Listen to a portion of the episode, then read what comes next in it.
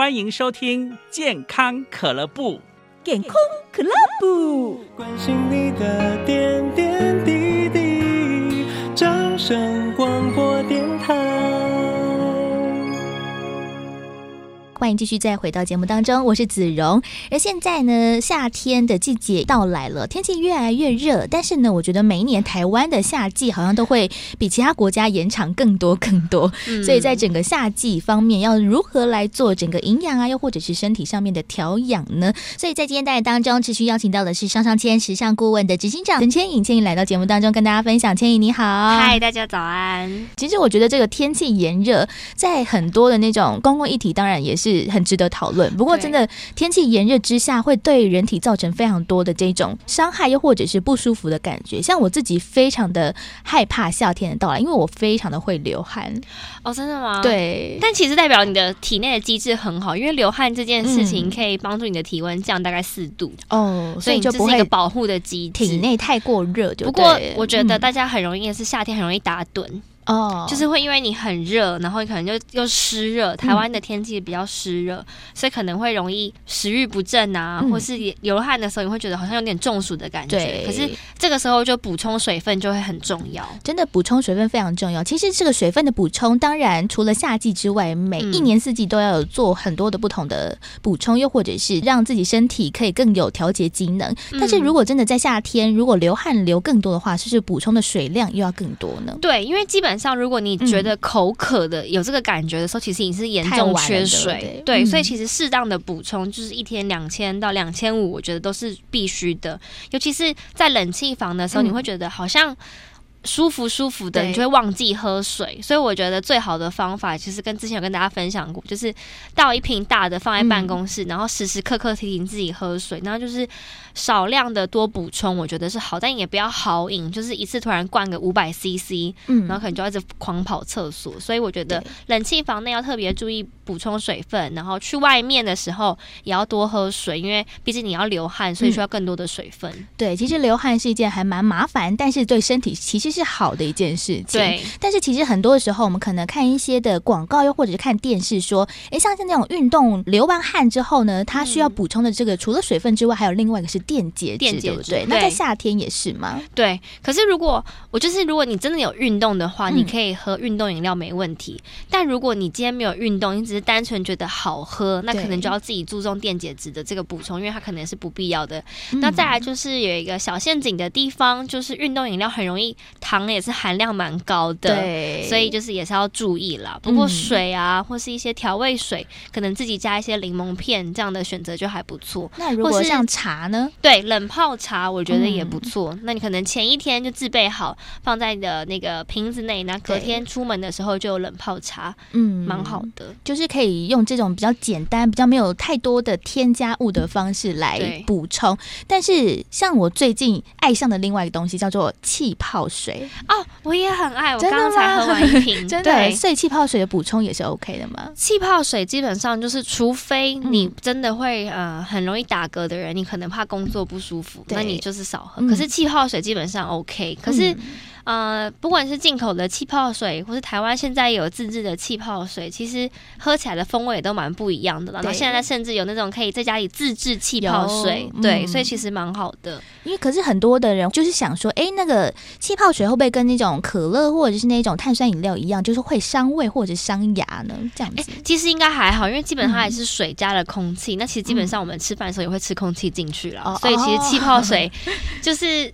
增加你一些嗜好性、适、嗯、口性，那增加一些你补充水分的动机，我觉得是蛮好的。嗯，所以就是气泡水是可以跟水可以比较接近的这样补充的方式。对，然后如果在气泡水里面想要更加一些不同的风味，嗯、你可以加一些柠檬片，对，柠檬、黄瓜、大黄瓜、哦、黄瓜哦，黄瓜，然后薄荷叶，嗯，香草薄荷那种薄荷叶。如果你家里自己有种薄荷的话，嗯、你加几片进去，其实也风味很特别。哇，这样喝水就比较不会那么无聊。对，而且。像我自己很怕无聊，瓶子内也很美。有些人还会可爱一点，会切草莓片啊，或什么的，然后摆起来就蛮美的。对，像我之前前一阵子也还蛮爱喝那个果干水，就是加果干，对，加果干就是加了很多味味。反正就是因为我自己是一个很不喜欢喝水的人，因为我觉得喝水很无聊，之外有一个水的味道嘛，我不是很喜欢。如果嗯，可能就是你是比较喜欢高级的人，可能要需要喝到进口水，就可以减少到水的味道这件事情。因为像有一些真的是有些人会反映说水有那个水的味道，那像我自己还好，但可能他们可能就会喝，比如说进口的水啊，他们可能就觉得哦，那味道少一点。但是那个就是要付出一点点成本了。对，没错。所以其实喝水非常的重要。但是真的在夏天，很多时候可能受不了，像是在办公室里面，大家会订饮料，又或者去外面玩，会喝一些的那种冰凉的饮品。是不是应该还是可以喝，但是可能量要稍微的节制控制一下，对不对？就是嗯，如果是长辈或者是像女生，还是要注意一下，喝冰品也是对于我们的子宫会真的会比较冷。所以像如果你有痛经的人，嗯、我自己是不建议喝冰品。像我自己就是要很戒到那个口腹之欲。嗯，那如果说年轻的男生或是男生，他们如果要喝，他们比较不会有那种。遭到月经的那个攻击的话，我觉得是可以啦。不过就是大量喝冰水，有些时候你胃还是会觉得冷冷的。可是有些人就喜欢那个感觉哦，是、啊、透心凉。所以就是还是要依照的每个身体不同的特性啦。可能只觉得哎、欸、自己可能身体当中比较没有那么耐寒的话，可能还是少喝一点会比较好。嗯，如果提到了这样夏天的季节，很适合让大家一起出去玩，但是在吃的时候也有时候会让自己觉得。好像不是那么的容易入口，又或者是很多人天气一热之下，可能就连饭都不吃，开始吃一些可能沙拉，又或者是其他的饼干零食，嗯、这样子是不是也嗯需要均衡的营养呢？呃，夏季的饮食有一个重点，就是一多二均三轻盈。嗯但一多就是要多补充水分，因为水分缺水的时候，其实你的食欲就很容易不振，你就会觉得哎、欸，好像没有胃口哎。所以可以看到，就是像东南亚的国家，比如说我们去泰国旅行的时候，或者是巴厘岛旅行的时候，对，他们基本上在开胃会给一个小小的醋饮，让你先开胃以后再开始吃饭嘛。那刚刚讲的二均其实就是均衡的饮食，不过整体来讲的话，夏季的烹调主要是轻盈为主，所以口味清爽一点，轻食的选择。那你刚刚提到的，如果沙拉就是。夏天很常见的，所以多蔬果这件事情就是夏天还蛮好的选择。嗯、那夏天的蔬果还有一个特性，就是你有发现都是一些瓜果类？对，所以这些这些东西它基本上水分有含到九十 percent 的水量，嗯、所以就像瓜果的植物或是多蔬菜水果其实是蛮好的。然后所以。如果你真的夏天一定要吃饭的时候，你真的没有食欲，嗯、记得先喝水，这是关键。哦，所以喝水会让自己个算是吃东西的时候会比较好好开胃嘛？对，开胃。然后再来就是，我觉得蛮好，是如果酸辣的口感，嗯、可能是帮助你刺激味蕾的，也是不错的选择。所以可能偏东南亚的饮食，嗯，或是越南啊、泰国的饮食，嗯、你可能吃些青木瓜凉拌，开开胃以后，你再开始吃个什么越南河粉。然后你看越南河粉基本上还是蛮清淡的，对对对对对，所以它的。料好像也不会真的加到非常非常的，真的是咸，它可能就味道香，但是它咸可能还好。嗯、但是我觉得有一个还蛮。我自己长期的疑问就是，像是四川是一个非常炎热的地方，但他们吃辣吃的非常的重，对不对？逼汗啊，嗯，所以是这个是在夏天也还蛮多人会去吃那些辣的，啊、所以是这样子 OK，这是 OK 的，就是辣是帮你逼汗排汗嘛，就帮你把那些代谢废物排出。嗯，对。但是可能真的要让大家真的流了很多汗。哎有哎，有些我朋友他真的会流汗流非常多，就吃很辣。啊、不过因为如果我觉得夏季还是口味清淡一些，可能对身体的负担会小一点点，嗯、所以现在沙拉都很方便。便利商店啊，甚至很多这种快餐店都开始卖沙拉。嗯，那多蔬菜我觉得是蛮好的。那如果说蛋白质类的东西，可以选择像是鱼或是豆腐哦。那甚至烟熏鲑鱼，其实拌在沙拉里面，或是鸡胸肉，嗯，这样的选择都蛮好的。而且整体吃下来，其实热量均衡。就是营养素也都很均衡，嗯，所以还是建议大家可以在营养素方面还是多元摄取，嗯、就是该摄取的还是要摄取，但是可以在这些的挑选上面有一点点不同。那如果是在家里面自己要煮，比如说午餐或者晚餐的话，那在这个比如说拌的那些蘸酱又或者是什么，有没有特别要注意的呢？我觉得蛮好的是那种清汤面，就是加一点小白菜啊，打一个蛋，然后一个面食，我觉得面食还蛮容易入口的。那如果说你今天家里想要做的是这个凉面类的，就记得。煮完面的这个油面一定要过的不是生水，是要过饮用水，哦、因为有些人煮完想要冰镇它一下，可是是用生水，这样其实会有大肠杆菌的危险。嗯，所以记得是过的就是熟水。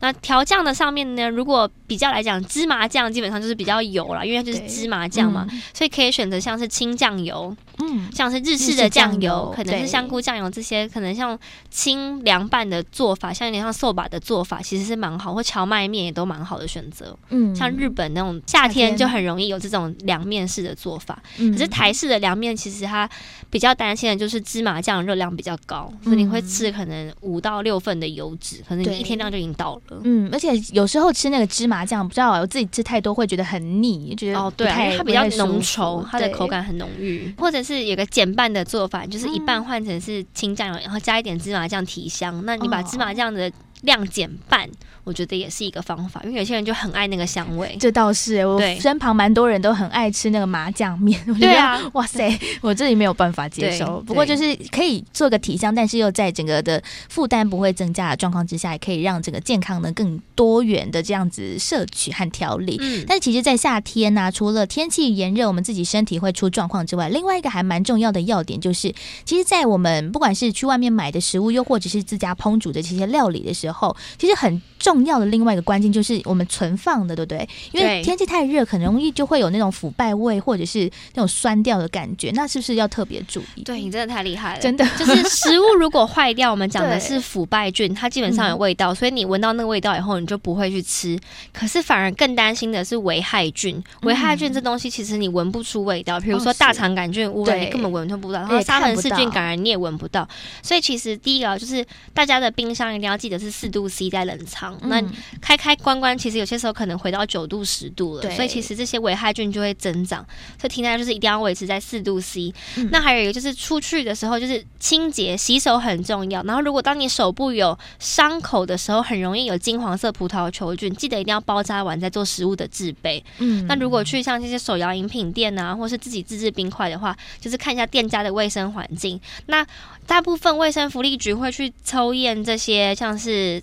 店家嘛，会去看他们的生菌数，那这也是一个指标了。嗯、那基本上它就是一个卫生的指标，所以我觉得选择干净一点的店店家也是一个好的选择。嗯，所以就是要自己家里面做把关之外，外面的这些店家也要稍微的去做挑选一下。对，然后再来就是冷冻库，家里冷冻库，嗯、就是如果阿公阿妈那个冰箱会很满的话，的其实也要帮忙清理，因为一个好的空间大概就是六十到八十 percent 的厨放空间，嗯、那要保留它有一点通风的效果，这样的。保存的条件才会好，嗯，所以如果家里有一些就是已经很久很久的这东西要清出来，就记得要断舍离，必须丢弃就丢弃。我真的要先承认，我们家的冰箱非常的厉害，有时候很能装。而且其实我觉得这个冰箱其实它还是有一点点的使用年限呢，就是好像久了之后它的保冷度就不是那么好。可能就是要注意一下你们自己冰箱里面的温度计是不是在四度，因为你可能有些时候设定在四度，它可能是六度，哦，可是四度以上基本上危害菌就会滋长，所以。稍微要看一下冰箱的温度，但是其实有的时候我们可能像在家里面煮了很多丰盛的佳肴，但是吃不完，我们常常会把它冰起来，对不对？那在这个盛装的容器上面有没有什么要注意的呢？尽量就是建议啦，就是还是用保鲜盒去盛装。哦嗯、那保鲜盒大家看现在材质可能有陶瓷的、啊、塑胶的或是玻璃的。嗯、那我比较建议就是陶瓷跟玻璃的，因为如果自己有装过塑胶的、装油的东西，那个刷洗这样其实基本上菜瓜布其实会刮伤那些塑胶表面，嗯、可是那些里面的刮痕就变成是藏污纳垢的一些地方。对，对，所以这个挑选这个盛装的容器其实也是另外一个学问。对，像是我们在前一阵子有很多那种塑胶，就是验出了很多。不该有的那种，算是对啊，受化剂或者其他的化学成分存在，所以比较好的方式，又或者是比较良善的储存的这个设备或者是这个器材呢，就是刚才说的陶瓷嘛，还有这个玻璃，嗯、玻璃其实在现在市面上也都还蛮好取得。对，那可能就是稍微重一点点，嗯、不过就是。整体的卫生条件环境会好很多，嗯嗯，所以而且清洗度也方便。对，我觉得那个塑胶真的还蛮难洗的。对，我自己 洗塑胶有时候都觉得洗的很难。那如果有些人用珐琅做储物的话，那就是特别注意，就是可以腌比较酸的东西。可是如果是太咸的东西，它其实不适合再放在珐琅的里面。嗯哦、然后还有珐琅的东西，它不能进微波炉，嗯、所以要特别注意。因为如果是玻璃陶瓷的，你复热很快，你就放进去。嗯，但因为现在有些珐琅做的很漂亮，你可能就会买。是珐琅不能加热，哦不能放进微波炉会爆炸，会炸掉。对，哇，其实其实，在网络上面真的看到很多微波炉爆炸的事件，对，所以就要特别特别的小心。还有放鸡蛋，对不对？有人放鸡蛋也不太行。如果你今天要煮一个鸡蛋的话，如果是加热的时候，你只要把它破半，让它蛋黄有裸露出来，其实就不会爆炸，所以就可能破个一两刀就可以，对，不要整颗去微波。我天哪，真的，我觉得微波炉爆炸是一件好可怕的事情，真的。所以在使用这些居家的这些烹调料理的器具的时候，也要特别的注意。当然，在这个夏天当中要注意的事情很多，包含了大家要吃的健康、吃的开心，又可以让自己身体补充了满满的养分。所以在这样子炎热的夏季当中，还是要注意到喽。虽然吃不下，还是要营养均衡，多喝水。在今天单元当中呢，非常开心可以邀请张双千时尚顾问的执行长千颖来到节目当中，千颖谢谢你，谢谢。